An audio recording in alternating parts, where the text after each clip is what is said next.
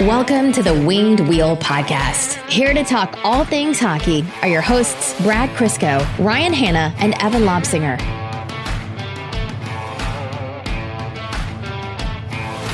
What's it been like uh, a year since we've done a Bradless episode?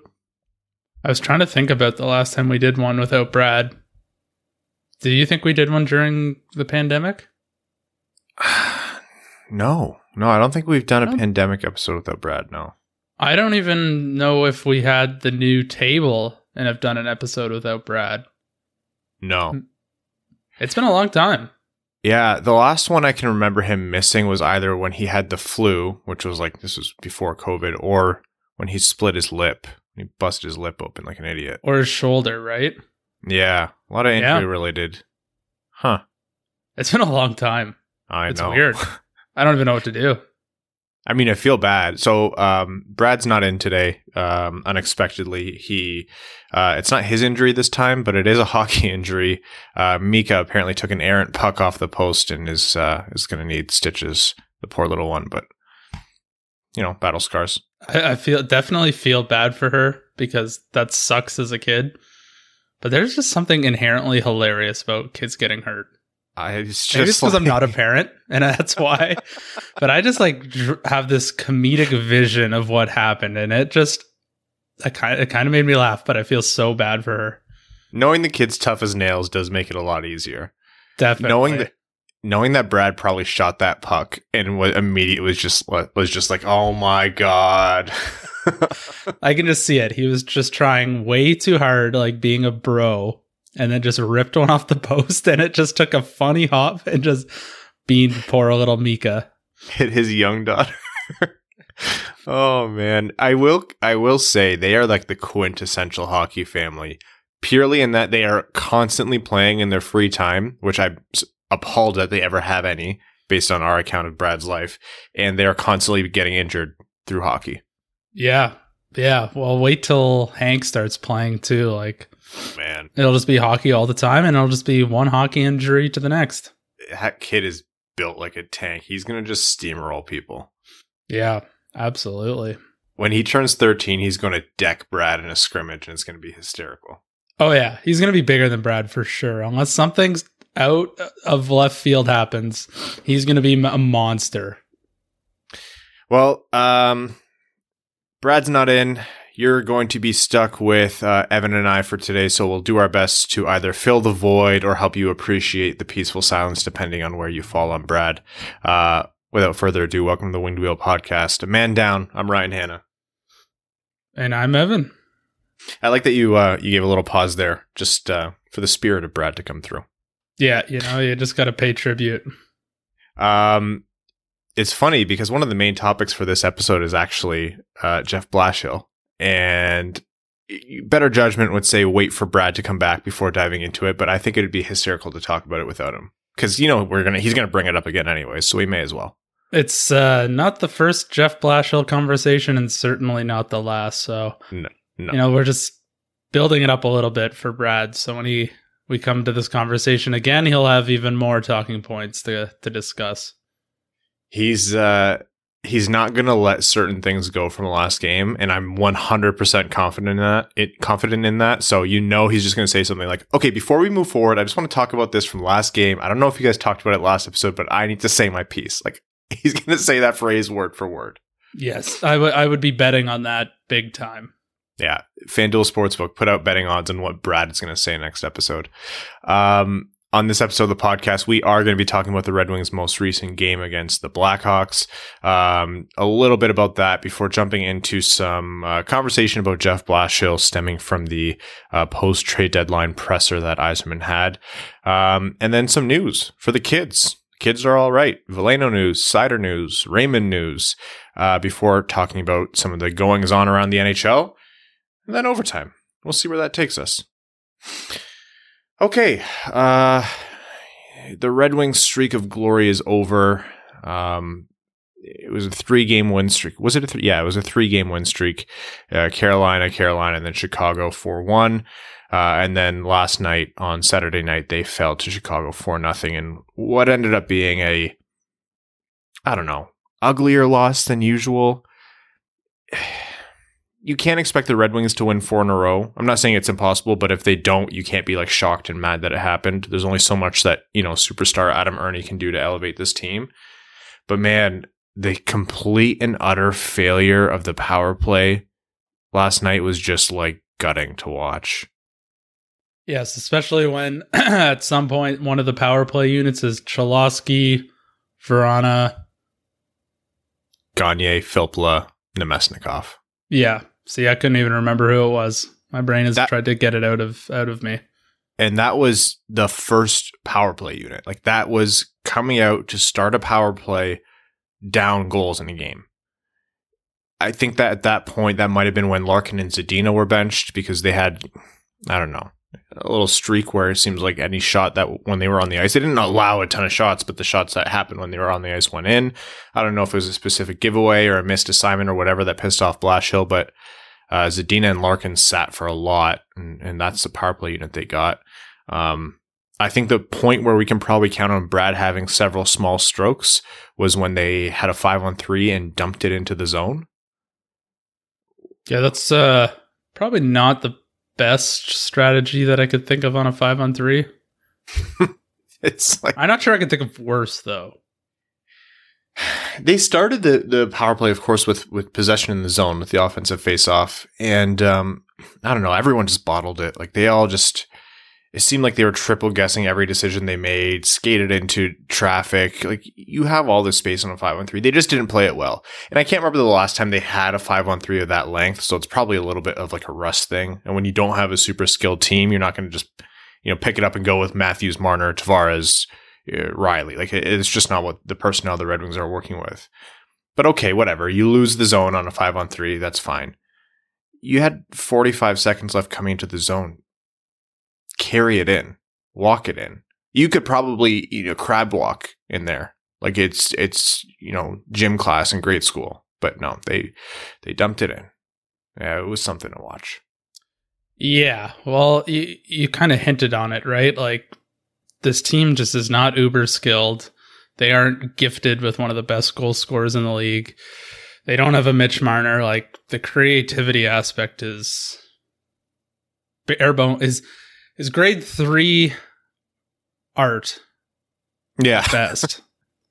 so, you know, there's no excuse for really dumping it in on a five on three because you definitely should be maintaining possession. But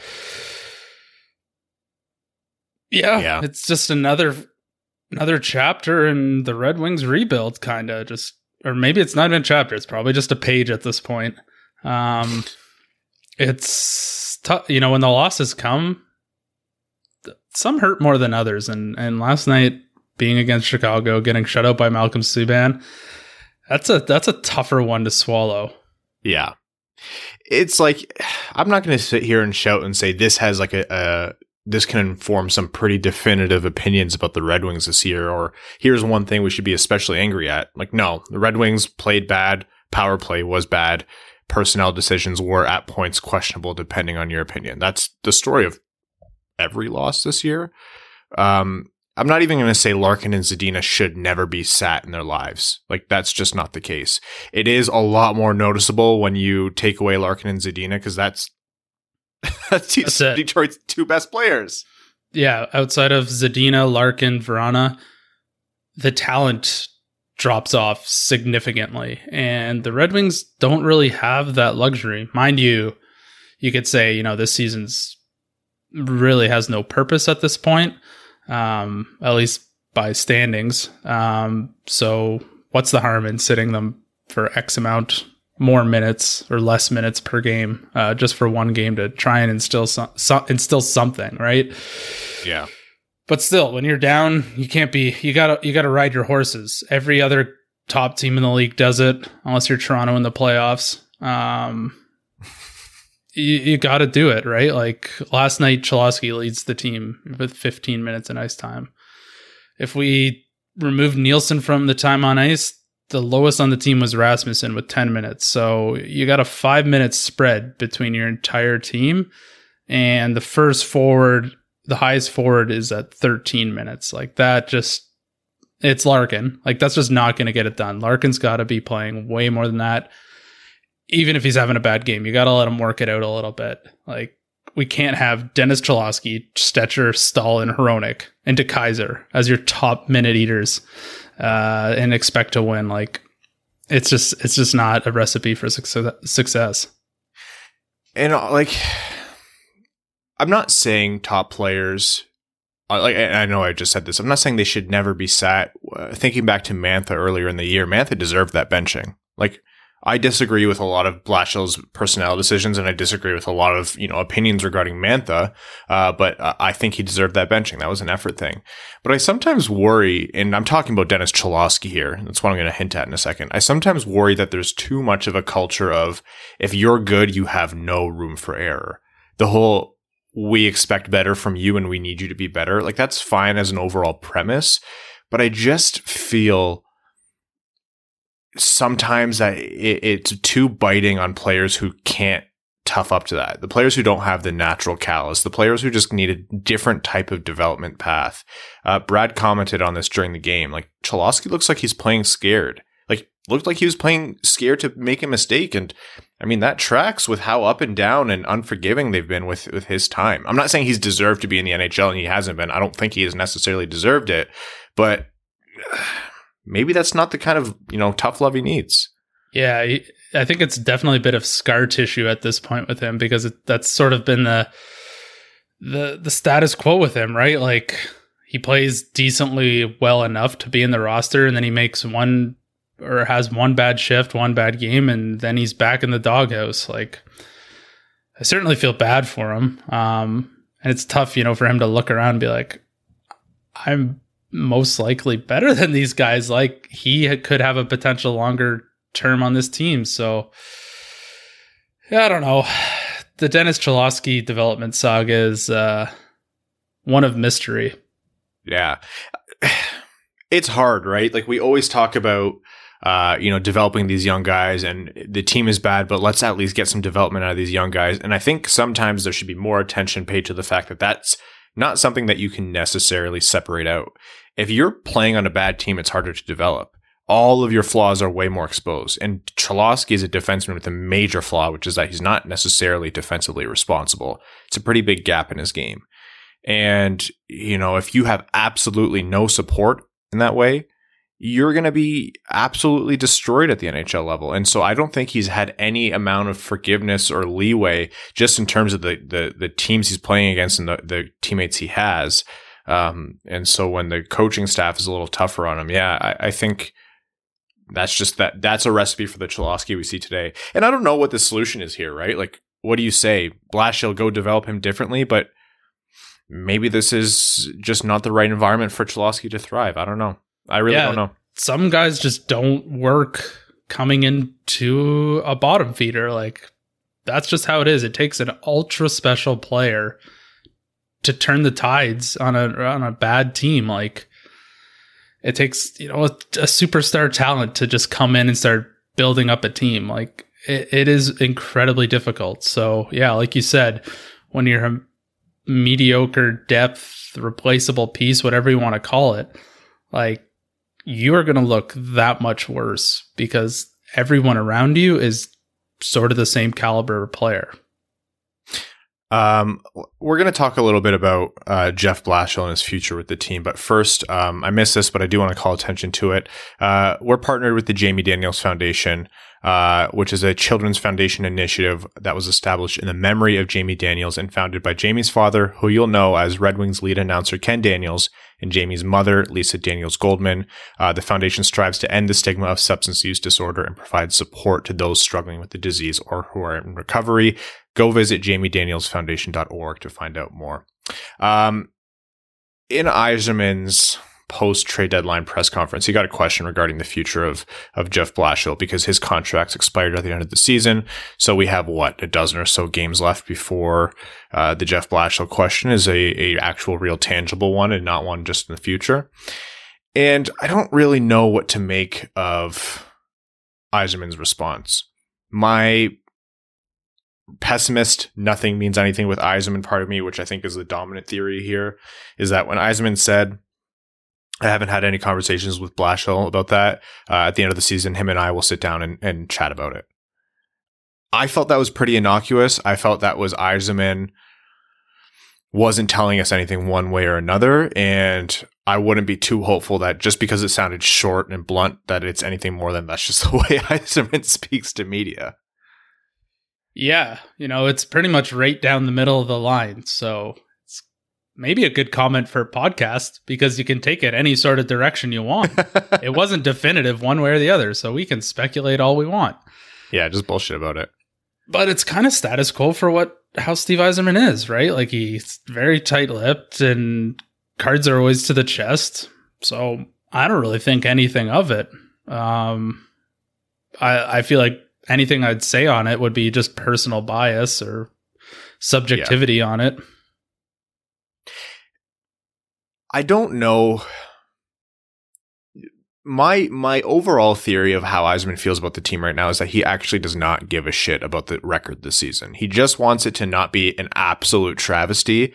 And if you can just get through the season looking like a respectable, and I'm not saying this ironically, like a respectable 28th to 31st overall team, that's it because he still wants a high draft pick because he knows by God we need it. And he just wants to make sure that fans aren't so tuned out that they don't ever buy jerseys or tickets again when fans can buy, you know, tickets more en masse. So you, you take that and then what do you apply it to or and apply that to the coaching situation? Then I really don't think it's crazy to imagine that Yzerman's going to bring back Blashill the same way he brings back, you know, RFAs and young guys right now on a short term deal yeah, at the end of the day, it's just a it's another resource. Mind you, their role and responsibility is vastly different. But this could be the solution for now. If he likes what Blashill's doing with the the the youth, uh, that's you know very much up for, up for debate. Um, then I could see Blashill sticking around for another year or two. Um, somewhere, I think I just heard Brad scream. He's sprinting to his laptop right now. Yeah. Um, would that be my, you know, plan of attack? I don't think so. Especially because the Gerard Ger- Gerard Gallant storyline is too good to pass up on, and too good of a coach to to pass up on. Um, but I, at the end of the day, it's the Red Wings aren't in last place you know, I mean, we'd have to try. They'd have to try a lot harder to beat Buffalo this year. Um, like the Wings are sitting in 26th position. Like from last year to now, that might be viewed as a massive step forward. Um, you know, this year is certainly not a standard season, but just if you just look at where the positioning of the team in the league standings, like that's a huge jump. Mind you, Buffalo's been buffaloing. Vancouver's down there and has played like 36 games, so they're way behind. But, you know, if you just look at it in a vacuum, that might be mission accomplished for this season. Well, yeah, and that's a really good point. So the Red Wings are at 16 wins in 46 games so far this year. Last year, in 71 games, they had 17 wins. To illustrate just how much of an improvement they're they are, like they're at.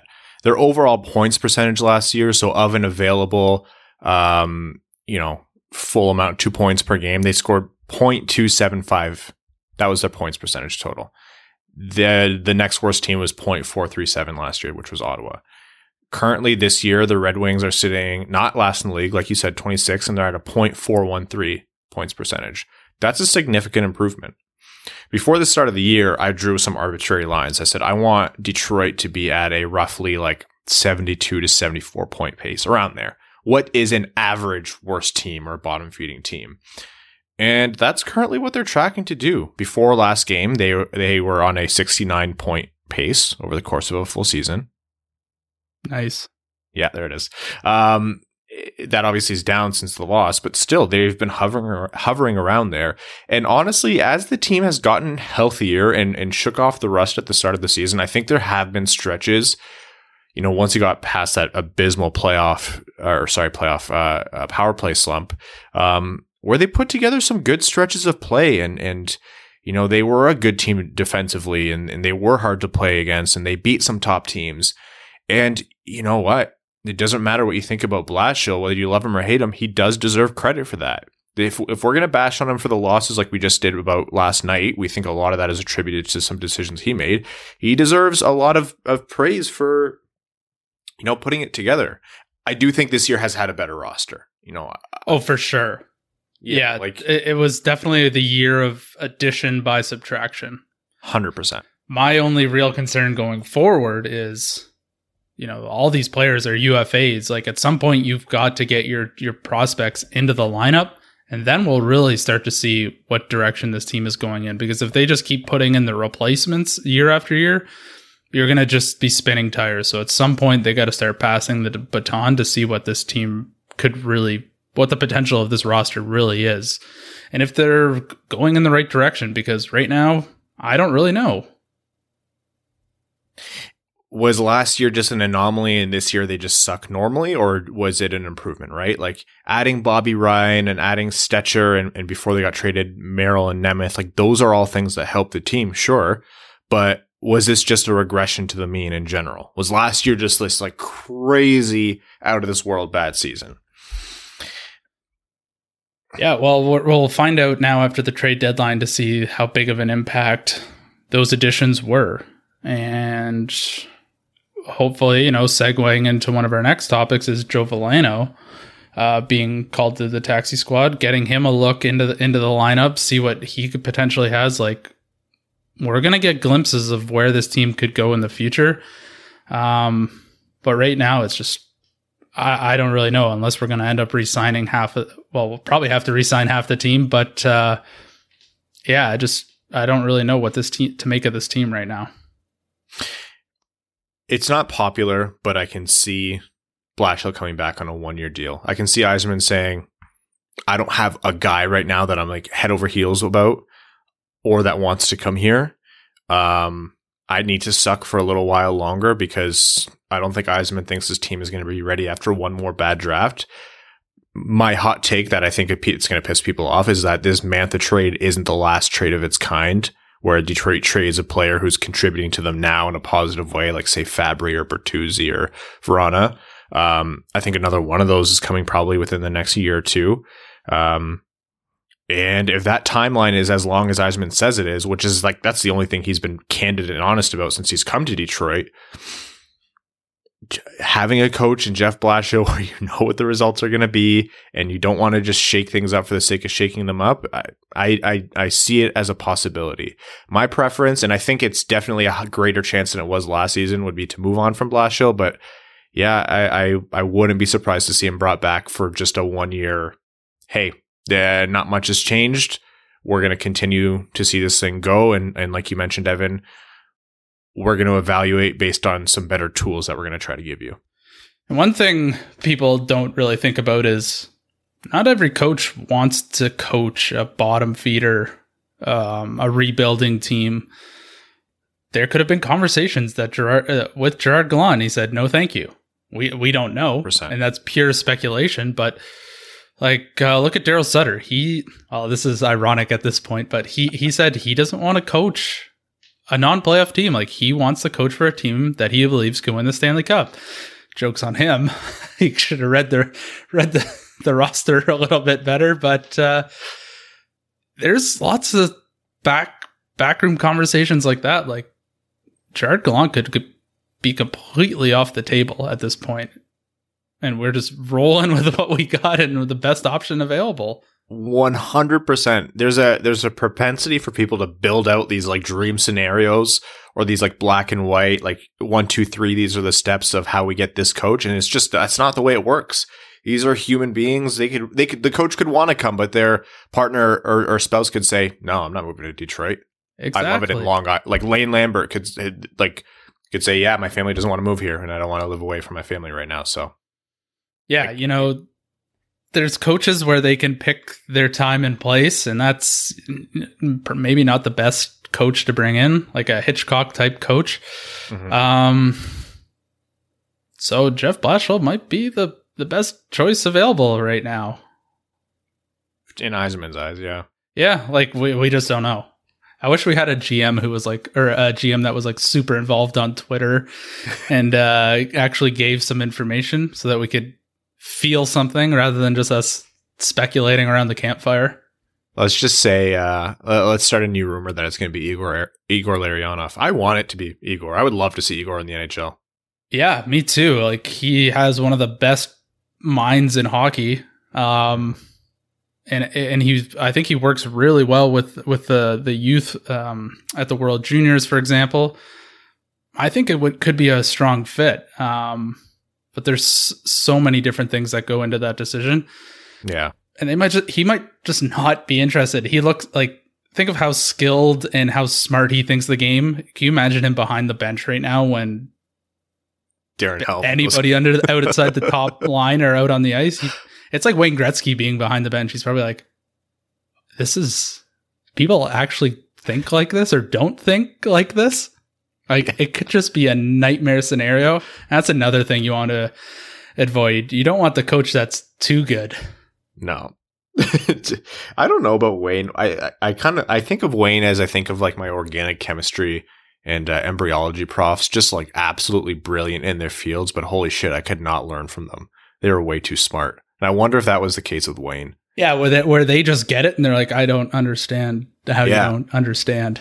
I yeah. literally had a professor tell me that once. He's like, I don't understand how you don't get this. And I was like, Oh, that's cool. I heard you paid a lot of money to not have this be the case. So if we could work this out together. Yeah, that's that's essentially a mathematics degree in in a nutshell. There's like just higher levels every single time. And uh, you just try to uh, keep up. And when you don't understand it, they try their best to explain it to you. And they break it down slow, more slowly into more granular. And I still never got it. So yeah, I feel that. Yeah, I was laughing with my brother about, you know, having a science degree and then I'm not working in, you know, biomed or anything like that. He's like, yeah, you, you mom and dad thought you were going to be a doctor. You got your degree and now you're a podcaster. yeah. Sorry, mom and dad. Um, you segued into the next point, which I should probably let us flip over to here. Uh, Joe Veleno, uh, we mentioned before that he was recalled to North America. Uh, his quarantine period is just about over today at the time of recording. I believe that's when it lands on. Uh, he has been recalled to the Red Wings taxi squad, and it seems like his audition in the NHL um, is imminent nothing is certain for sure. He's recovering from uh, kind of like whiplash concussion situation that he sustained uh, a few weeks ago or a couple weeks ago in Sweden. Um, so he has to get through the protocol and feel better before he can play. But uh, right now he's traveling with the team um, in their next couple of games, Monday and Tuesday night uh, against Dallas. I believe that's at Dallas for both games. And the plan is for him to practice with them and I think it's pretty soon where we're we're going to see this uh, short, uh, you know, ELC audition where we get a little bit of Veleno as uh, at the end of the season, just as a treat. He gets ten games, right, or nine games. I think it was actually reduced because of the pandemic year, mm. but yeah, he gets that limited number of games. I I, I want to say seven. I don't have it in front of me. If I was smarter, I would have pulled up the notes. But yeah, he he can get a certain amount of games before it burns a year of his ELC. I'll, i imagine they want his ELC to slide because everything's on a super long timeline right now. Um, but sure. yeah, that's that's an exciting thing for Red Wings fans. That's like a that's like a win in, in and of itself. Yes, can't wait for him to slot in with Sam Gagner and Darren Helm on the fourth line. Yeah. I think we've talked about this before where it's like the Stonecutters Simpsons episode where Homer's got the rock behind him, and then he turns out to be like the the prophet or something for the stonecutters, and then he gets the bigger rock. yeah. You're the chosen one, Joseph Veleno. Here's the bigger rock. You get Sam Gagner and Darren Helm on your line. Best that of luck. So horrifyingly apt. I love a good Simpsons reference. They have one for everything. Um, yeah, the the 10 game requirement was prorated to 7 games for this season. So basically, almost the rest of the season. Yeah, he, I mean, there's there's ample opportunity to get him in there. Let's say Veleno comes in. Um, I think the plan. I think what they should do is at some point in there, maybe not the first game, maybe not right away, but at some point you try him out at center, right? Like that's what you want to kind of start to get a look at. Well, what's the harm in in putting him there at this point, right? Like we're not battling for a playoff spot, you know. No the teams below Detroit don't seem to be making up any ground, so it looks like we're kind of stuck in 26th, 27th. Throw them in there. Yeah. If if you're you know, if you have a strong enough will to bench Larkin and Zadina when that's, you know, almost your entire offense except for the current Adam Erne hot streak and Vrana, you can play Joe Veleno at center. Um, will he do well at center? Right now, I don't know. Probably not. It's hard to to come into the NHL and, and be an effective center right away, especially when you're a guy like Joe Veleno who at seems like every step of the way needs time to adjust the league he's playing in. Uh, but it would be good to to see him get a look there. And you know what? This is just such like it's it's the most smooth brained, simple minded thing you can think of. But I would love to see him get some center time with some good talent around him. I would love to see him get some center time with Zadina with him, with with Vrana with him. If Fabbri That's not happening. Back, no, no. If Fabbri comes back anytime soon, stick Fabbri on his wing. Um, put Rasmussen on his wing. I think that would be fun to do just to see what they can do together. Um, if you think Joseph Veleno is part of the future of the Detroit Red Wings, you got to put him around some, I'll air quotes, better talent because putting him with guys who aren't going to be there in three or two to five years, what the hell is the point in that? Yeah. I like I, I do see the, the the merit in giving him sheltered minutes. So of course he's going to be sure. playing with like Filppula and Gagne. That's just the nature of it. That's probably more of a we only want you playing eight minutes or ten minutes tonight, and thus these are your line mates kind of thing, rather than you know you're being punished for existing. And here's Filppula and, and Gagne. And I actually hate lumping Gagne in there because I think for his role he's having a quietly effective season, but still, um, it could be. You but, could, there's six other options we could insert in his name. One hundred percent. I actually was gonna say Nielsen, but I feel bad because he took that hit from Stillman last night, and I was just like, I don't know, poor guy didn't deserve that, so I, I kind of feel bad ripping on him right now. But yeah, I regardless, like this is a fun little side story. This is akin to the the, the Svechnikov playing against his brother thing that Red Wings fans are rooting for. Is it going to shake the world? Are they going to find the next Connor McDavid in this prospect? Is it going to absolutely blow everyone's minds and the tra- trajectory for the rebuild? No, of course not. But it's fun to see the the young guys get a chance, and it's a it's a cool thing to root for. It was like two years ago where they let Chris Chelios' son play. I don't know how many games it was for the Red Wings, and mm-hmm. Taro Hirose was up, and like, yeah, the Red Wings are horrible. Yeah, but it was good to you know lift the veil a little bit and, and get a peek at what potential some of these guys might have. Mm-hmm. And like you mentioned, Evan, I, I, think that's a good point to touch on, which is that if you believe Veleno is part of this team's future, and the Red Wings have to hope he is, right? Um, yes. I think for his draft stock, I think Veleno has done well. He hasn't been a barn burner in terms of counting stats, but he had like 21 points or something this year. Yeah, 20 points in 46 games in the SHL with a pretty bad Malmo team, all things considered.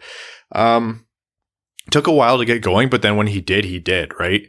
Uh, they need Veleno not to be the next Dylan Larkin, which eh, I don't think anyone reasonable would be counting on him to do that, but they would really, really do well to have Veleno play second or third line center, be the kind of guy who can play up and down the ice. We've seen him display some pretty uh, good creativity offensively. Like he has the skill is there. He can move. We know he can play at both ends of the ice.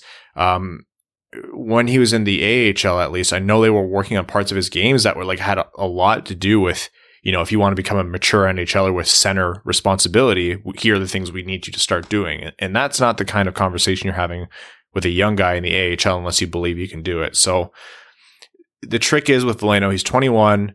You know, he was drafted uh, three after this draft. It'll be three drafts ago. You still have to be patient with him it, these are just first steps, but yeah, hopefully these are the first steps into Detroit finding second, third line center um, that can play behind Larkin. And with Franzen out, going in against Dallas might be a good time for him. Um, Franzen. What did I say? Uh, Nielsen. I was thinking Franz and then just added his en to the end. I was like, yeah. Well, Franzen's out, out too. Yeah. Um, with Nielsen out, um, now might be the best time to get him in. Um, I think that are they at Dallas or is Dallas yeah. in Detroit? Yeah, they're at, Dallas. Might be a good time to get him in. Um, you know, you might if you don't if you're not learning anything from your teammates, you know, the other centermen on Dallas are, have have had pretty good careers. So um, there could be some opportunities to learn from them as well. So he's, you know, we can't. Not every game can be against Buffalo, Chicago. Um, you got to play against some half decent players. So I, I'm I'm all good to throw him in against anybody at this point. If he's feeling healthy, actually, the next four games against Dallas, Thursday and Saturday, are both in Detroit. Actually, so it's it's four games, two in Dallas and two in Detroit. Um, but yeah, as honestly, as long as he's feeling healthy, toss him in there. And even if it's only four or five games, right, or, or whatever it is, where they put him in, he you know he gets his look, fans are happy, Veleno's happy, he gets some NHL ice, and then they say, ah, you know, he's really struggling struggling out there. He's a little gassed. He's a little bit outpaced. He's a little bit out muscled right now. That it's totally fine, and that's to be expected. You can't be too upset about that, but as long as you kind of get the look in, you know. Yep, just trying to dip dip his toes in a little bit to let him see what the the NHL program is like. Yeah. See if he gets the stone of triumph rather than the stone of shame. Uh, one of you meme accounts. Uh, there's some content for you right there.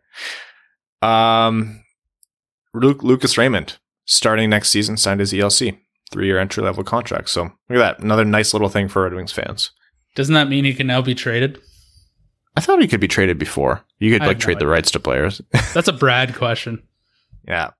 Um, but still, did you get that from the freaking troll trade WWP trade rumors account? I have no idea. I just ingest a bunch of Twitter Yeah. conversation and some some stick, some don't, and I don't know where it comes from. I can't keep track of the spin-off accounts you guys have. I, I really truly mean that. And for those listeners who have seen it and think it's us, trust me, one account is hard enough to run.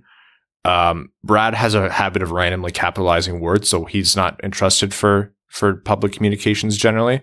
Um, and I say that confidently, knowing he's not going to listen to this. Oh, episode. we're 30, 37 minutes in. There's not a chance. Absolutely not. No, but uh, you guys are insane, and I can never keep track. Evan Lob speaker actually hasn't been around in a while. This might be a good episode for them to come back. Yeah, this might be an outlier in terms of the statistical data, but yeah, it could be. Yeah.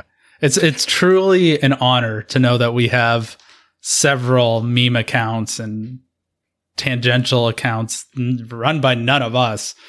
Yeah. So it's yeah, comes with the I'm- territory, I guess. I'm excited for the onslaught of comments we're going to get across all platforms telling us how amazing it was to hear more from Evan and we should let Evan speak more. And Evan is, you know, better than me and Brad combined. And we wish it was only Evan and Evan, Evan, Evan, Evan. Evan. You know, it's not me saying those things either because running just my Twitter account is more than enough for me. So you don't even do it. I know. If you didn't recite things that happened on Twitter, I would have a hard time believing you were ever actually on it. But you truly do just lurk there like a freak in the corner, just watching everything and never participating. It truly is the best spot for me to get my echo chamber information. Yeah. Yeah. It's, I mean, what else is Twitter for if not to galvanize the worst of your opinions? Yes, just I, it's just a massive machine of confirmation bias. Um, Lucas Raymond signed his ELC. It starts next season, so we know obviously he won't be in Detroit this year. Uh, he's still recovering, I believe, from his uh, elbow injury. I guess there's a chance he could sign uh, an amateur tryout with um, Grand Rapids and come over, although I'm not sure, you know, with games being postponed and, and the COVID situation and his recovery that they're going to want to do that. Um, we've mentioned this on previous episodes. I guess it remains to be seen, but at the very least, we know he'll be over next season. And some other bit of news about the Red Wings overseas. Uh, to absolutely no one's surprise, Moritz Seider is one of the nominees for Defenseman of the Year in the SHL. Yes, I can't say I saw many of their games, but every single highlight I saw was him just manhandling or people thinking they could manhandle him. And he just tossed them aside like they were small children. So, I mean, it looks like he may have outgrown that league. Moritz Seider, there was some conversation earlier in the year when when he really started to do this to the SHL, where people are like, "Well, this isn't going to translate to the NHL," and I think to a degree, to a certain extent, that's true. You know, he's not going to come in and just absolutely dummy like a Radko Gudas or someone like uh, some brick shithouse, whatever massive player like a Victor Hedman. I don't know. Um, But I think there is a lot to be said about Seider's physical game and what he's been able to do against players who are heavy hitters by, I guess, by SHL standards, which isn't like exactly strong, physically strong league. Um, but he's been able to, like you said, Evan, just toss these guys aside like they're children. Not every player is built like a brick shithouse in the NHL. The NHL is getting smaller and lighter and faster every single year. So, in terms of physicality, as long as Moritz Seider has a position, which it looks like he's he's really far beyond his years in that part of his defensive game, he's going to be a physical force. I really believe he's going to be a physical force, and it's not going to be that hard to transition. I think he's going to surprise a lot of uh, current NHL players when they end up playing against him because they're going to see a tall, lanky, pimply kid, and he's going to be a wall. Um, yeah. So I think he's going to develop, I'll say, a reputation um, around the league. Just that he won't, he's not going to be intimidated by veteran presence, all the other BS that goes on in an NHL game. Like, I think he's just going to play sort of his game, and uh, I think he'll just continue how he's playing right now into the NHL he's uh he's definitely going to have a target eh? Like they're going to see that he's able to do that and there's going to be a lot of players that are going to say oh okay kid you're huge and you want to throw some hits? All right let's throw some hits. And they're they're going to rough him up and they're going to go after him and that just comes with the territory right? Like absolutely. You know you you play a a, a gritty well i shouldn't say gritty but you play a more aggressive game that comes with the territory right? Like don't be shocked if you see Moritz Seider in a fight sooner rather than later yeah. Um, but if there's anybody who I think can handle themselves in one, I, it would be him. I, you put it so well. Like, just imagine getting hit by this tall, lanky, pimply kid, like long flow, like goofy smile. Looks like he's just happy to be there, and all of a sudden he just rams you through the glass. it's gonna be a shock to these guys. The the day one of the bigger, stronger players on a team the only first one that comes to mind for me is a Tom Wilson type player. Um, goes to hit him and doesn't get the expected result that the, him or his teammates are used to. I think that's where you're going to see a, a big uh, oh shit moment. Um, yeah. So I'm excited for it. You know, I, I think he's outgrown his current league and he's he's ready to make the jump. Uh, I would love to see him sooner rather than later, at least for some time in Detroit. I don't know what they're going to do the SHL is a fantastic league. Like a lot of people within the league will say that it's better than the KHL even. Um, but I really just hope, and I think there's a good, strong chance that he just makes the Red Wings. I really think there there is that opportunity. Well, I would agree.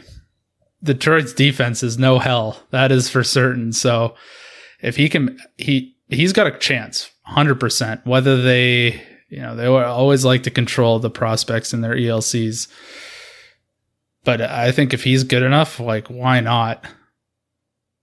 Give us give us something. For the love of God, give us something. Yeah. if he uh, and like you know fans are you know fans are going to love him. They already love him because of how much he's, you know, outperformed everyone's expectations. He's made a lot of people including us look pretty dumb. Uh he's a physical game. He plays a physical game which people love. He's going to sell jerseys. He's going to sell tickets when people are able to buy tickets again. Like that says a lot about you know whether or not he's going to stay up because he for, he kind of yeah. plays that style of game that Detroit fans, viewers, whatever, really rally around. So I could see him becoming a fan favorite quite quickly. Yeah, European defensemen. First of all, the Red Wings have a big like Euro- European defenseman hole in their hearts right now ever since Lidstrom left. Oh yeah, not the same game, but yeah, he plays get you out of your seat hockey. Like he plays, you know, we want to see this guy in the LCA hockey. So that you, that's a really good point. That might factor into the decision there. Cause in a, bu- in a vacuum, I was going to say in a bubble, which has a completely different meaning now. Uh, in a vacuum, yeah, even if he's good enough, they might keep him in the A just because they don't. They're not selling tickets to games or have like ten percent capacity. Like, what the hell's the point? Yeah. Um. Okay. Some news from around the NHL. We we haven't really touched on it since before the whole thing kind of settled, so to speak. But uh, Vancouver is actually currently playing right now for their first time in oh, how many weeks since their outbreak started? Um, and it was it was supposed to start before, and there was this whole ordeal where there was apparently an agreement between the NHL, the NHLPA, the Vancouver Canucks, the appropriate medical staff to, you know, start the Vancouver Canucks after just one practice. Um, and then JT Miller came out and spoke aggressively against it.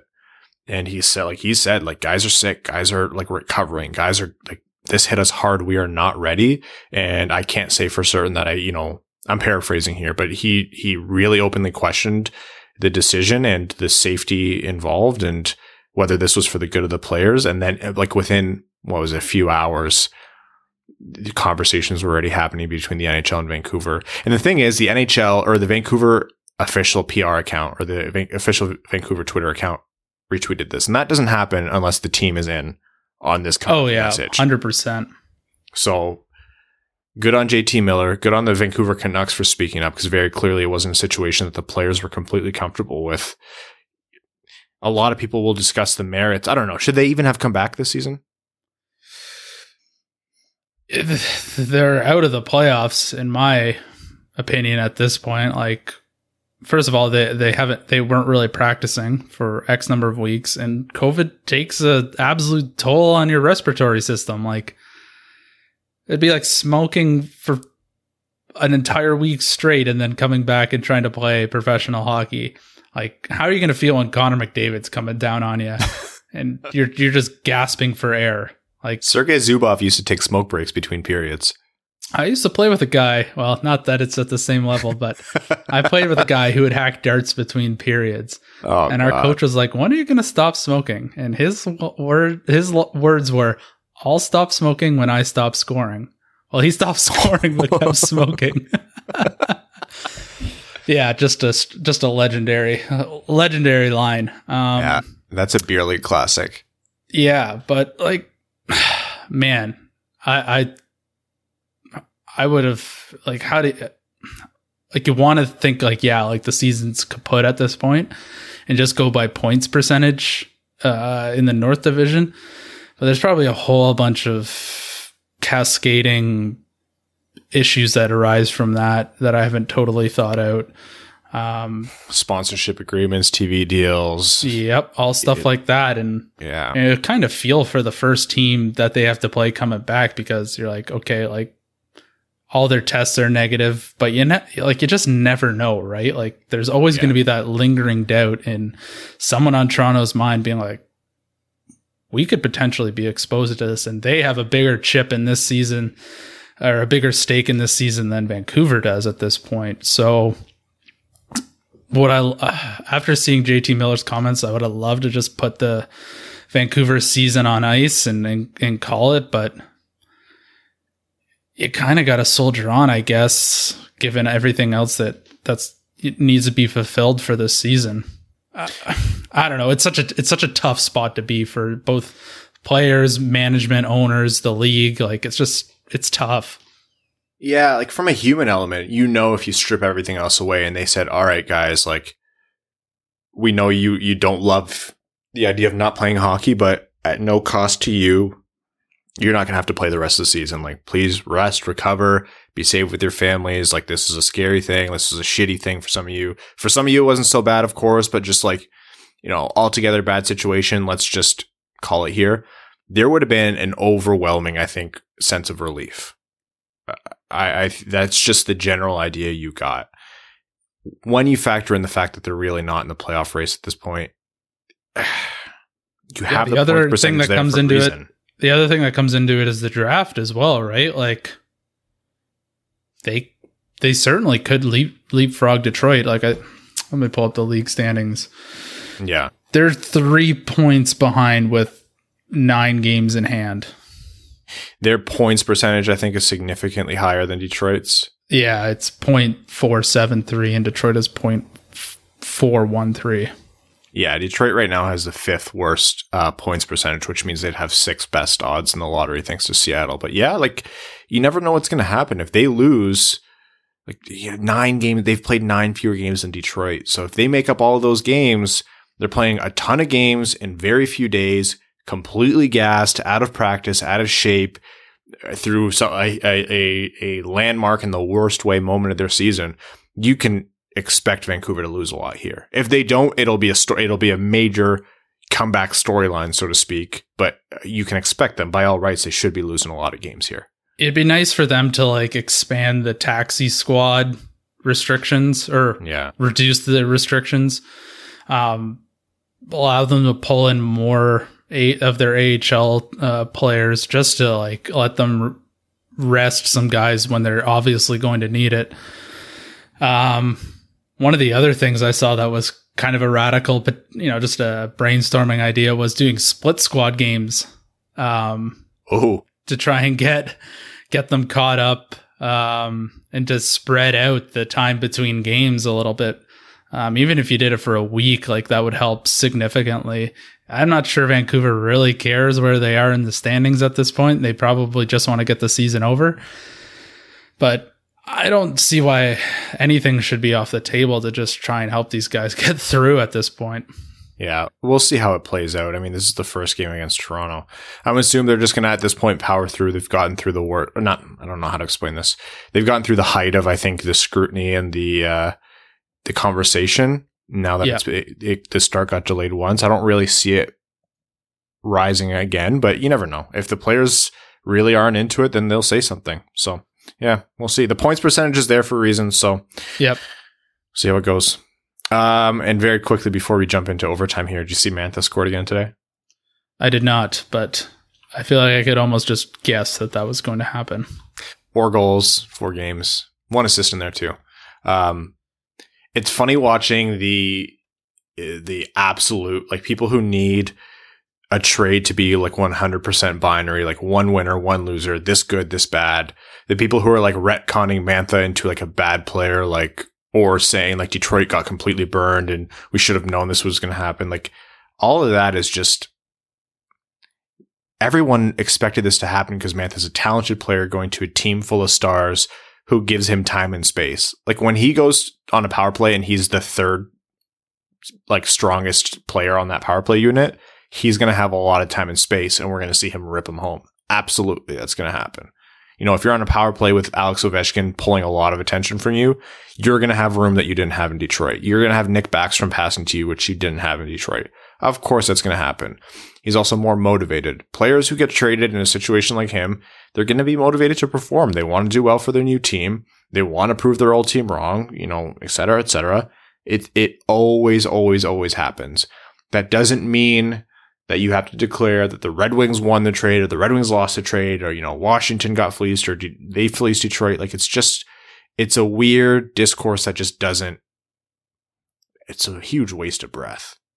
I still think Detroit won that trade handedly.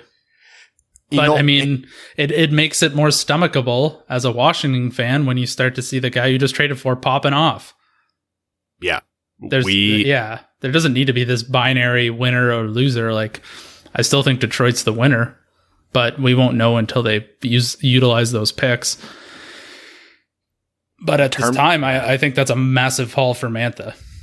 Yeah, in, in terms of sheer value, the the way that whether Detroit won or lost that trade is not at all dictated by how Mantha plays. Plain and simple, end of story. He can score 50 goals from here to the end of the season, and it will not matter as to how Detroit did in that trade.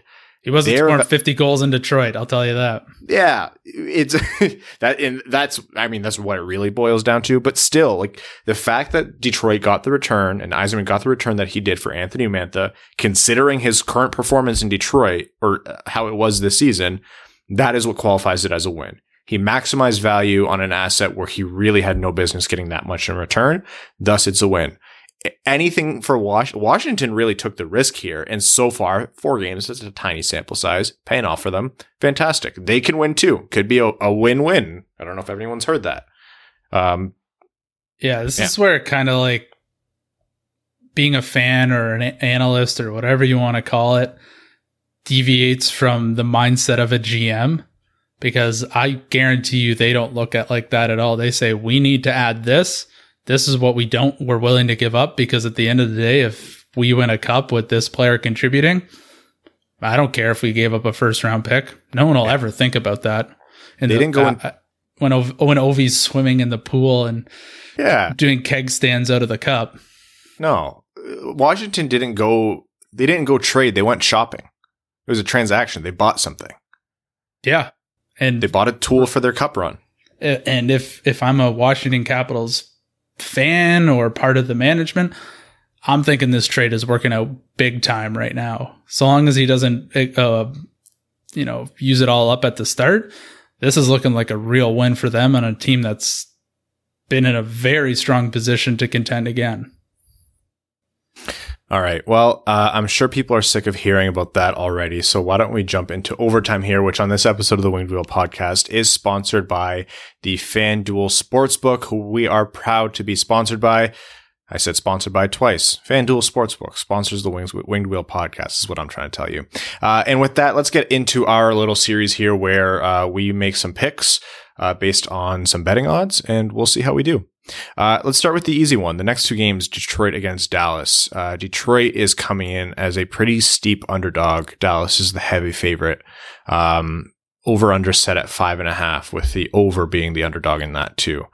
I don't know what to make of it. I, I, I don't feel comfortable betting on Detroit right now. You know, That's what I, I was thinking. The same thing. It's like, what Detroit team are we going to get? Are we going to get the four nothing shutout against Chicago, or are we going to get the high flying offensive dynamo of Adam Erne and whoever else is the flavor of the game?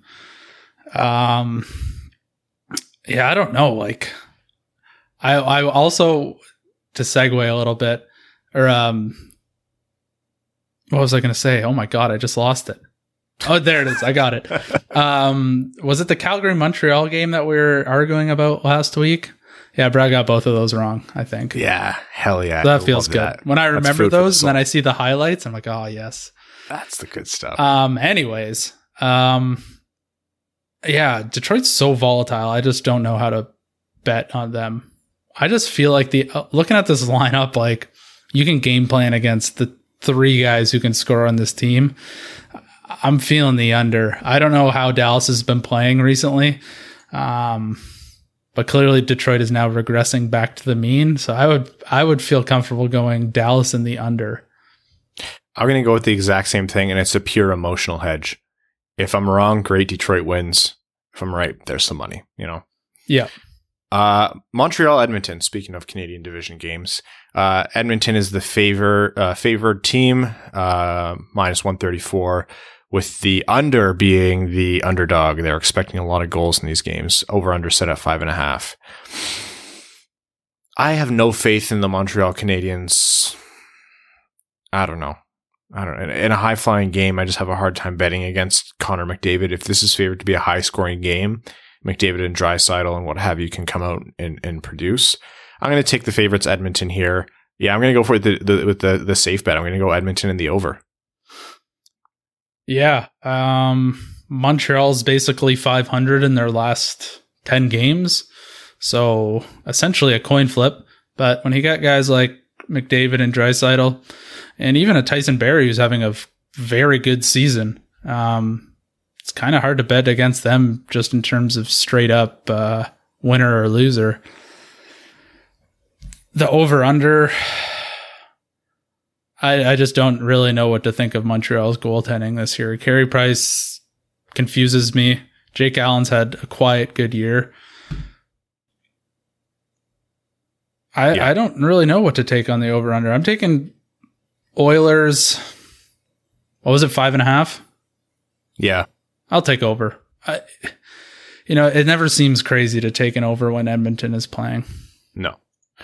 Uh, a matchup of Goliaths, the Tampa Bay Lightning at home against Carolina. Carolina are the underdogs, not a heavy underdog, plus 100. Tampa Bay minus 118 favorite. Over under set at five and a half, both sides of that coin with equal odds.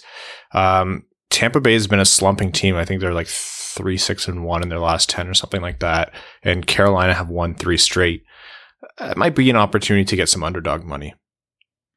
Yeah, Carolina was the underdog. Yeah.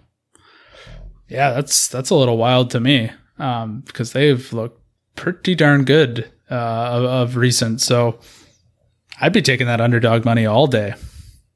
Yeah. And I don't know if I'd take the over. Like it's, I like the offense of both of those teams, but they don't give up a lot of goals either of them. Like any night, Vasilevskiy could just stand on his head, Petr Mrazek got me a shutout in fantasy in his first start back. So,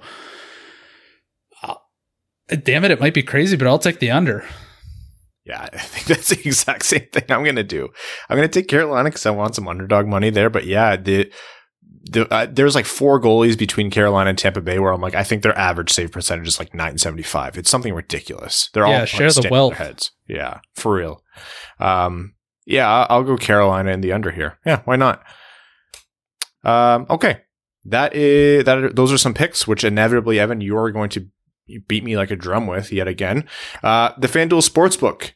Currently, there is a promotion on where you can bet $1,000 for your first bet risk free. If you win, you keep the cash, and if you lose, you get $1,000 back in site credit. Download the FanDuel Sportsbook app to get started with a risk-free bet with of a grand, and be sure to sign up with promo code WWP so they know the Winged Wheel podcast sent you. That's FanDuel Sportsbook promo code WWP. You must be 21 and older and present in New Jersey, Pennsylvania, Illinois, West Virginia, Indiana, Colorado, Iowa, Tennessee, Virginia, or Michigan. First online real money wager only. Site credit is non-withdrawable and expires in 14 days. Restrictions apply. See sportsbook.fanduel.com for details. If you have a gambling problem, call 1-800-522-4700 in Colorado, 1-800-BETS-OFF in Iowa, 1-800-9-WITH-IT in Indiana, 1-800-GAMBLER in New Jersey, Pennsylvania, Illinois, or Virginia. Tennessee Redline 1-800-889-9789, 1-800-GAMBLER.net in West Virginia, or call 1-800-270-7117 in Michigan. All right, let's get to overtime. And we are going to start with our incredible Patreon supporters, uh, who are the reason we're able to make this show go round and rip on Brad while he's not here. North Moto says, Do you guys know where I can get that hat that Vrana was wearing in his first interview after practice? Uh, it's black with the red label. Um, I saw that. That's a sweet hat. I would imagine it'll pop up on the online store. If it's not there, it'll pop up within the next season or so. It's the black hat with the Red Wings logo and it's like red outlining. It has like the, the letters DET on it as well. Oh, I've Yeah, never seen that one. It, it was cool. I remember seeing it, it was cool. Also, Brad's tweet was featured as breaking news on the O Nyquist channel. Huh. Well, screw you, Brad. We're not telling you. No, just kidding. We'll tell him. Uh, thanks for the hard work, hard work, guys. Best podcast, hands down. Thank you, North Moto. That means a lot to us.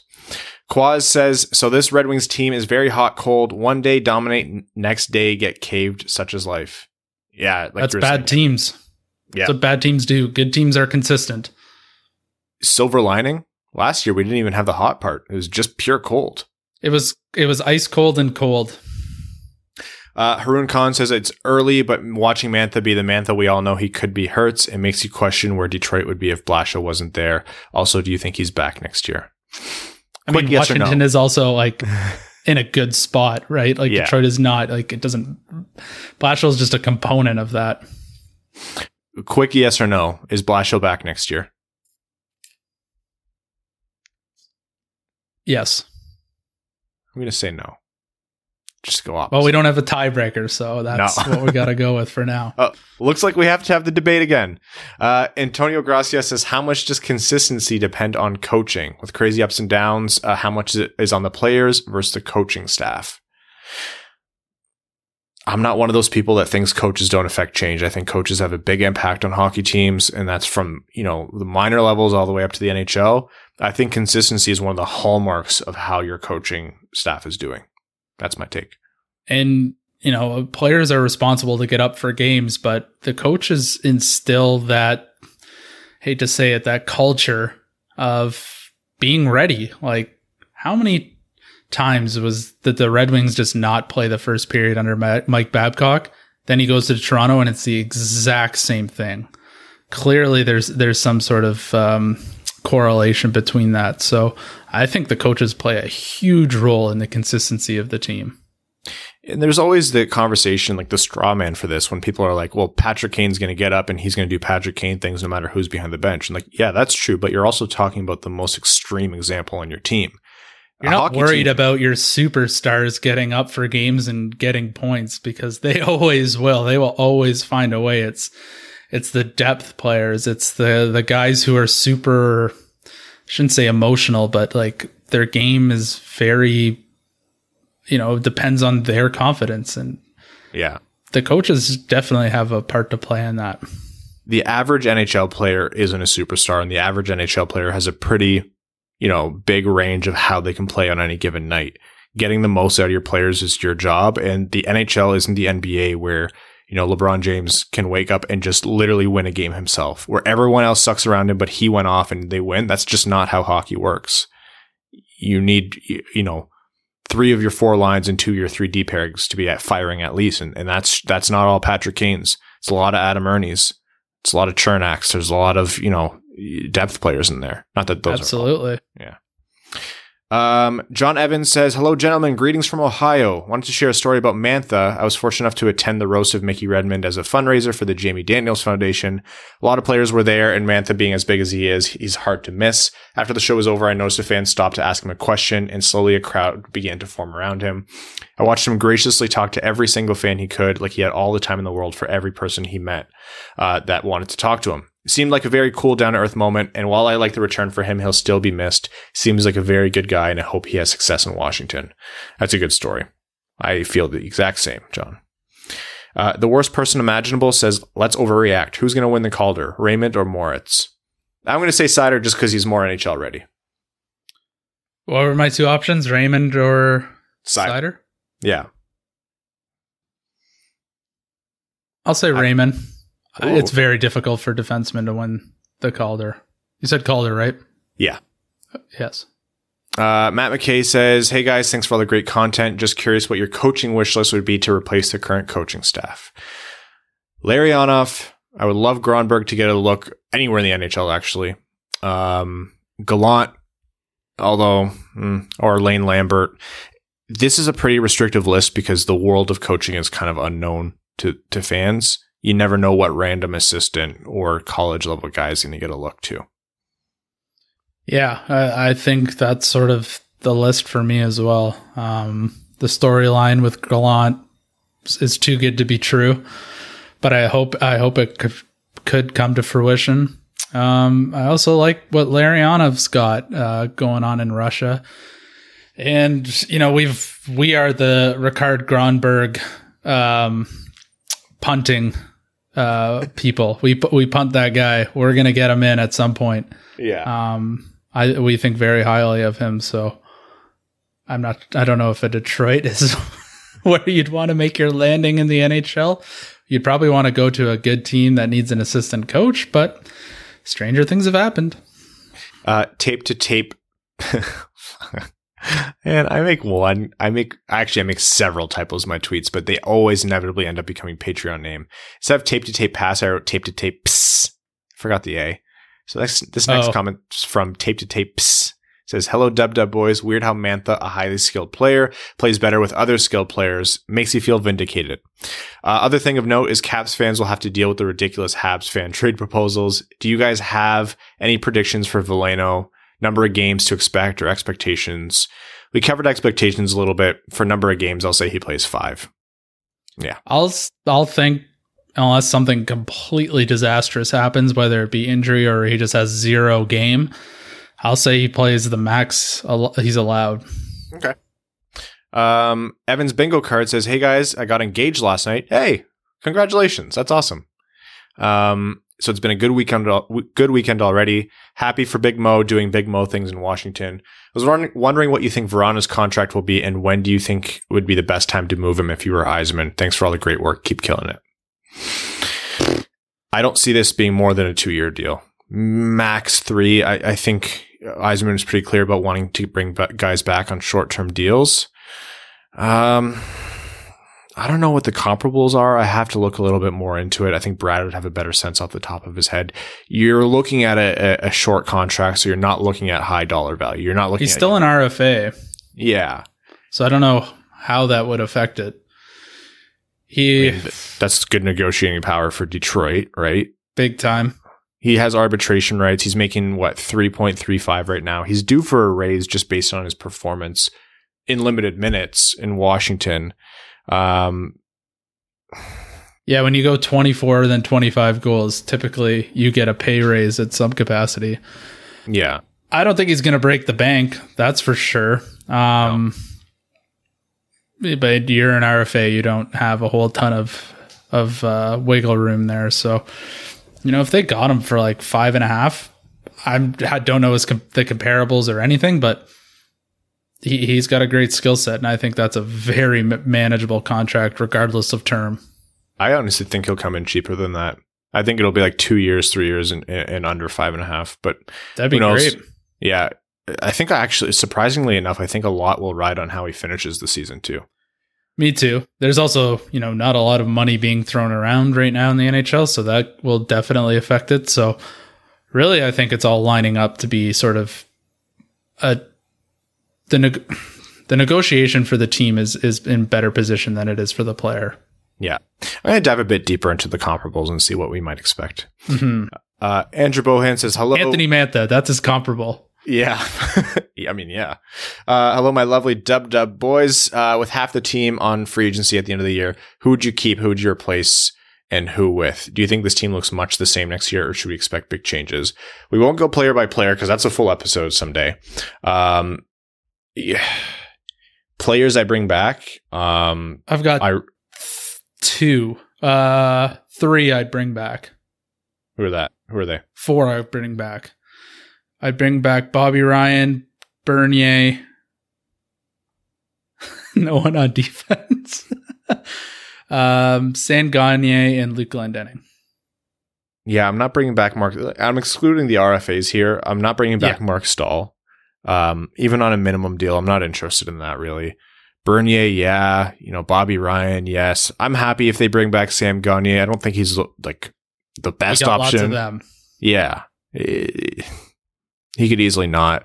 Not bringing back Filppula. I'm sorry, I'm not bringing back Helm even on a minimum. I just either someone's going to pick up or sign Sam Gagner for a cheap contract, just for cheap depth, or he might be a PTO guy somewhere yeah. in the league. He seems like a great dude in the locker room, honestly, and he's not a complete stinker on the ice, and that's enough for me for to, to fill Detroit's fourth line. Yeah, sure. CNOD says, uh, back to reality a little bit. This team has a lot to accomplish before contending. More competitive, but no game breaking talent. Say what you want about Chicago, but Kane can steal a lot of players or steal a lot of hockey games, even with a subpar team. Thanks for the pod. That's exactly what we were talking about before we started was yeah. I didn't watch the game last night, so I watched the recap and I was just first thing I said was Patrick Kane is still one of the best players in the league. Yeah. Like game breaking ability truly, which is why it kills me when people have Patrick Kane comparables because I'm like, how how can you even say that? Yeah, yeah, yeah. Who's the Connor McDavid comparable? yeah, like it's just yeah, it's he's his own tier of good. Uh, La Plata Peak says AJ Hinch was on the 119 loss 03 Tigers. Dan Campbell was on the 0 16 Lions. The 85 86 Red Wings won 17 out of 80 games. Uh, same number of wins out of 71 last season. Gerard Gallant was on that team, just saying. That is a phenomenal point. And we love tradition in Detroit. We love our tinfoil hats on this podcast, so we keep those coming. Do. 2022 Selke runner-up Adam Erne Stan Club says Buffalo looks so much better with a mildly competent rookie head coach than some jabroni pretending he's a knockoff of Barry Trotz. I wonder if that's at all relevant to the Red Wings. It's almost like if you play the wrong systems for the players you have, they play poorly. Yeah. Imagine not getting good results out of Eichel and Dahlin. Like, yeah, when you let your creative players be creative and do their own thing a little bit, it's it's wild. It's wild how much better they are. Uh, Banana is larger says, "Hey guys, has Brad picked up Richard Panik for his fantasy team and then changed his name to pa- na- team name to Panic at the Crisco?" hold hold that thought. Hold that thought. Where the hell is Brad in our fantasy league? Last, although I think he's. I was just looking for that stupid dog picture. he loves that picture. He has not picked up. Oh man, Brad, you got to commit to the bit. Come on, man. Sure, your uh, daughter's in the hospital getting stitches right now, but really, you really got to prioritize here. Yeah, that's a rough looking team. I'll tell you that. Yeah. Conrad Lincoln, the black black lumberjack, says, "Good day, gents. I've been listening for years, but I haven't been listening long enough to know what the origins of Stay Fresh cheese bags is. Care to share? Adam Erne is Hall of Famer. Yes, we should do this more often because we have to remember that people tune in at different points, and uh, we honestly treat all of our listeners and fans and people we interact with as like our friends. Like that's genuinely how we think of you guys. Um, so we forget that we have to explain this. Um, Joseph Fournier saw the phrase "stay fresh cheese bags" used somewhere as like a a leave the room quip, like a an outro if you will. And it just stuck in his Patreon comments. And I noted it. I was like, that's a hysterical thing to say. And so he started just saying stay fresh cheese bags. And then Rowan, uh, being the, as I mentioned on the previous episode, uh, quintessential Australian Red Wings fan, he is made it into an absurdist literal joke, uh, full of, uh, shit posting and trolling. And so he talked about stay fresh cheese bags as a physical product. If you're like, that's the stupidest origin for an inside joke ever. Yeah. Welcome to the Winged Wheel podcast. Um, Sam W says, "How is it possible that Brad, or how possible is it that Brad has limiting beliefs when it comes to Rasmussen? He just turned 22 yesterday. Some big players take a little longer to be themselves at the next level. I know we don't need to get overhyped about a ninth overall uh, becoming an NHL player, but isn't he showing some signs of being someone who can make a difference out there? What would it take for him to justify his draft position? Also, did you see Lindstrom lay out Dach? Granted, Dach was off balance, but still, I like the kid. Yeah." yeah we covered it last episode, and you know, I don't want to sit here and say Brad's definitely wrong while he's not here. I don't think that's you know, all joking aside, like we should probably bring this back up when he's here, but I think it's super hard to detach the ninth overall. I don't see Rasmussen living up to a ninth overall pick, but if you consider him relative to that draft class, maybe yeah. Um, what does he need to do? He needs to stick on that second, third line performance. He needs to be a power play contributor and he needs to continue to improve again, I mean what I said last episode. I'm stripping away all of that context when I think about Michael Rasmussen. I'm treating him as if he's a, a random second, late second, third, fourth round pick who's making it up through the ranks. And it's a lot more excited to be, or a lot more easy to be excited about him that way. So yeah, I, I think if you're really attached to the draft stock, which is what, with, without speaking for him while he's not here, what Brad is, it is easy to limit your beliefs on Rasmussen. And I, I need, we, I think fans need to really kind of step away from that, as hard as that is to say. Yeah, I think at this point, the expectations are somewhere in the second, third line, be a solid contributor on the power play in some capacity and have a long, hopefully a long career. You know, if he doesn't live up to the, the ninth overall pick, playing 500 games. Well, if you get a thousand games out of a guy like him at number nine, doesn't really matter what his stat line is. You didn't have to fill a place in your roster for a thousand games, 800, 900 games, whatever. Uh, like that's a, I don't think Rasmussen will get to a thousand games because that's a lot of games and not many guys have done it. But if you can get some longevity out of him, I think that's perfectly fine. Uh, Matt S says, if you had a choice, what would you prefer? A top two defenseman that can score 20 goals a season or a number one center who's a point per game player? Keep up the good work, Dub Dubs. It so would you rather have Tyson Barrie or Mark Scheifele? Yeah, it pains me to say, but I'll take the number one center every time. Yes. Point per game over your career, yeah. Uh, Mike Seward says, how many games do you guys predict Lucas Raymond plays in the NHL next season? Nine. I've I don't have a good grasp on which prospects will stick and which won't. If there's any team for him to have a chance of making, it is Detroit. I think he's a year removed from sticking in Detroit, but I think we'll see him for at the audition. I would like to get a good look for sure. Uh, AJ Voss says Decider possibly contend for Calder tro- the Calder Trophy next year. So hard to tell without knowing what other rookies are coming into the NHL. I, I think there's a chance. Um, I think it might be a little bit limited because of he, he might not put up massive offensive numbers, so he might not get the attention that he necessarily deserves. But yeah, I, I think there's a chance. Yeah. Uh, the one thing I was thinking about was, I was thinking, did Aaron Ekblad win the Calder? I think he did. Aaron Ekblad. Calder. I'm pretty see. sure he did. So, I, and I, I don't know. Yeah, Florida did. was very good when he won. So, um, you could kind of look at what his numbers were like as a Calder winner. Um, getting there, trying to talk really slowly. He had 12 goals and he was half a point per game player. With 12 goals. That's, well, I mean, that's a lot of offensive output for a rookie defenseman, right? So yeah. I think 12 goals would be good for Moritz Seider as a veteran defenseman. yeah, if he's putting 12 as a rookie a would be really good. Yeah. Um Third man in says, as a sidebar to Monday's question about uh, offer sheeting Elias Pettersson, uh, although the Wings should totally offer sheet Elias Pettersson. What are the rules on the compensatory first round picks? Could a team only offer sheet a player at the highest tier if they still own their next four consecutive first round picks? Or could it be the next four first round picks they still had, even if those were spread out over six or seven years? Good tool is Cap Friendly's offer sheet calculator. It'll show you what team meets the requirements.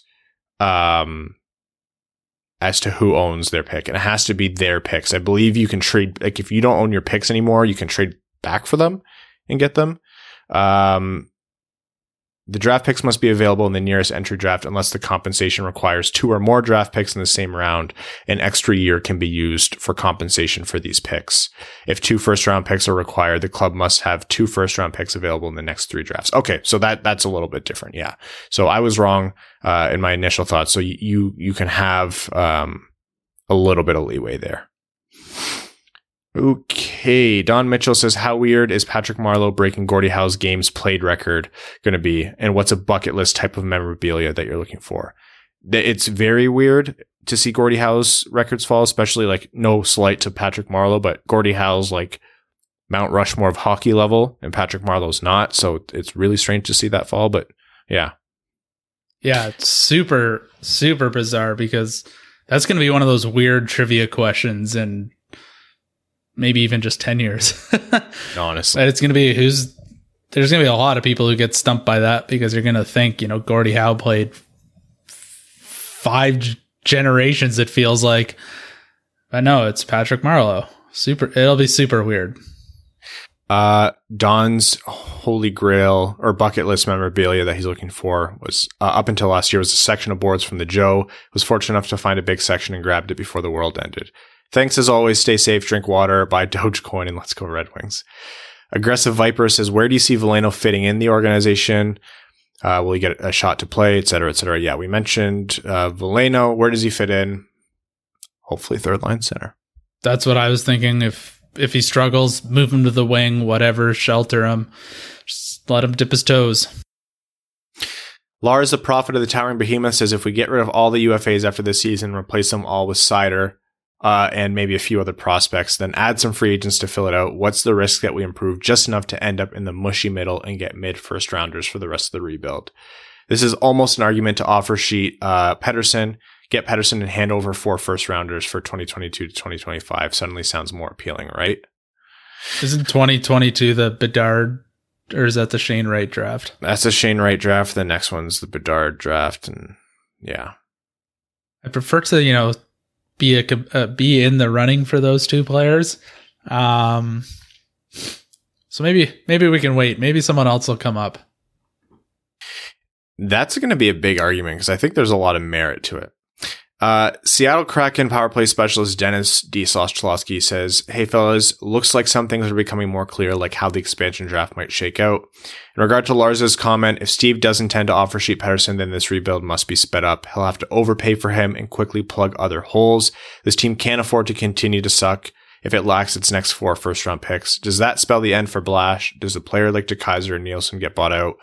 Do you make a UFA signing? Also, there's just a few players signed for next season. Many are RFAs who will definitely be retained, and a couple UFAs who will likely be back. As long as Jon Merrill returns, that's what matters most his glorious flow. Finally, to answer the age old question of why is Darren Helm, uh, the great George Malik uh, reminded us that Darren Helm married Ken Holland's niece during the same summer he signed his current contract. Womp womp. I forgot that that was the same summer, but I did know. Aussie for Hall of Fame, stay fresh cheese bags. Tyler C says picks are 6 and 20, 25. Would you rather Wallstedt and Stankoven or Johnson and Cossa? Oh, Johnson and Cossa for sure. Or Cossa. I don't really know. I haven't done my uh my studying of the prospects so far, but isn't Wallstedt Wallstedt's the goalie, right? Yeah. Uh, isn't he predicted to be a much higher pick? Uh, I don't know with goalies. Do they go higher than six usually? Hard to say. I don't know. Yeah, Cossa's also a goalie who's who's looking pretty oh. strong. Well, yeah. that, that just shows you how much I've uh, read up on this draft.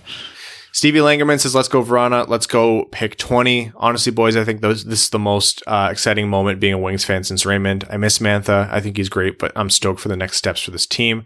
Great trade deadline coverage, and thanks again for the pod. Aside from the Wings, who won the trade deadline who lost. Columbus won for getting the picks that they did for the players that they lost. I think that's Buffalo definitely was a true. loser. Yeah, that's that's what comes to mind. It has to be Buffalo. I'd say Detroit was a winner. Matt Whip says, "Who's more likely to uh, blow up in college, Tuomisto or Mastrosimone?" That's Mastrosimone. question. yeah, I I think Mastrosimone's offensive game is more, you know, more apt for for big performances. So if if his skill continues to progress, he might be more noticeable. All right, time for some Reddit comments. Top comment here from I am Joe 1994 says no question, but you guys are my favorite. Thank you, Joe. Um, I know that's secretly Evan, but I appreciate it. Um, all right, Evan, start picking some random numbers between one and six. Six. If Columbus can't get Laine re-signed, do you think his trade value would be low to due to his relatively relatively high qualifying offer at 7.5 mil? And if so, should Yzerman get involved? I'd be grabbing Laine for 7.5 mil. I don't think Jarmo lets it happen. I think No. they replace Tortorella before they move on from Laine. Oh, 100%. If they move on from Laine, then they're also definitely moving on from Tortorella. Uh, MJC's 7006 says, with two first round picks and three second round picks, do you expect to trade up? And if so, what would it cost to get back into the top 15? This Maybe draft is this- weird. You know, in a normal draft, we could probably come up with some sort of prospective value on that. But there might be a lot of teams that just sit pat because they're thinking there's going to be a ton of guys available at the picks that they want. But that could also, you know, be the opposite. They'd be like, we'll trade back because we know there's going to be lots of guys available. So I don't know this year. It's it's going to be a weird draft, or it won't be, and this will all be for naught. All right, I'm going to randomly pick a comment here because can't trust you. Uh, okay, uh, on the oh, more offer sheets. This is from Anto Antome Antomi Antomai says on the topic of offer sheets. Uh, let's say Detroit did manage to sign a player like Pedersen. Do you think it would then be more difficult to get players like Zadina, Roenick, etc., to sign a team friendly deal if there's already a newly signed player making over 10 million a year? Uh, once you start broaching that that level, players are going to know that you're going to be willing to sign away that kind of money. So it's tough. That's that's a really good point. There's Mhm. no one on Petter, at Pedersen's level on this team, of course, but yeah. Yeah, that's 100% right. Okay. Uh, what do you think? We should wrap this one up. Let's wrap this one up. Thank you all for tuning in. Uh, apologies for those who uh, were looking forward to hearing uh, the dulcet tones of Brad's voice. He will be back, um, keeping Mika in our thoughts right now as she's going through a little bit of a rough time getting stitches. Poor kid. Uh, but thanks for bearing with us. We'd like to thank all of our listeners, our name level sponsors, Arjun Shankar, uh, Yves Bartel on behalf of the Sarah Grand Foundation, Brett Bailey, Terry, driver of Evans, Ferkwagon, Taylor Tagel, Brandon M, Citizen High Five, Craig Kibble, Evans selling dirty shoes on OnlyFans, Greach, Hanali, Hassam Al Qassem, Jacob Turner, Jake Kiefer, Jeremiah Dobo, Joe Santangelo, Kaylin Wood, Cody Stark, Kyle Hashman, Luke Johnson, Matt McKay, Matthew M. Rice, R.A., Ryan Hubbard, Scott Martin, Zach Spring, Andrew Bohan, uh, Sam Bankson, Adam, Aggressive Viper, another former junior goalie turned golfer, Antonio Gracias, Connor Leighton, Evans bingo card. Congrats again on being engaged. Fine, Crisco, Jeremy Brocker, John Evans, Joseph Minama, Josh Yelton, Kevin McCracken, Quaz, Matt Keeler, Oz Good as it gets, and Seattle Kraken power play specialist Dennis DeSauce Chalosky, Stan Olson, Trevor Pevavar. Thank you all so much. We'll talk to you midweek. Thanks for tuning in to the Winged Wheel Podcast. Be sure to check out wingedwheelpodcast.com, where you can subscribe to the show on iTunes, Spotify, or wherever you get your podcasts. You'll also find links to other ways to support the show, such as Patreon, official podcast apparel, and more. And don't forget to follow the show on Twitter at Winged Wheel Pod. And of course, the hosts at Brad Crisco, at Ryan Hanna WWP, and at Hockey Town Evan.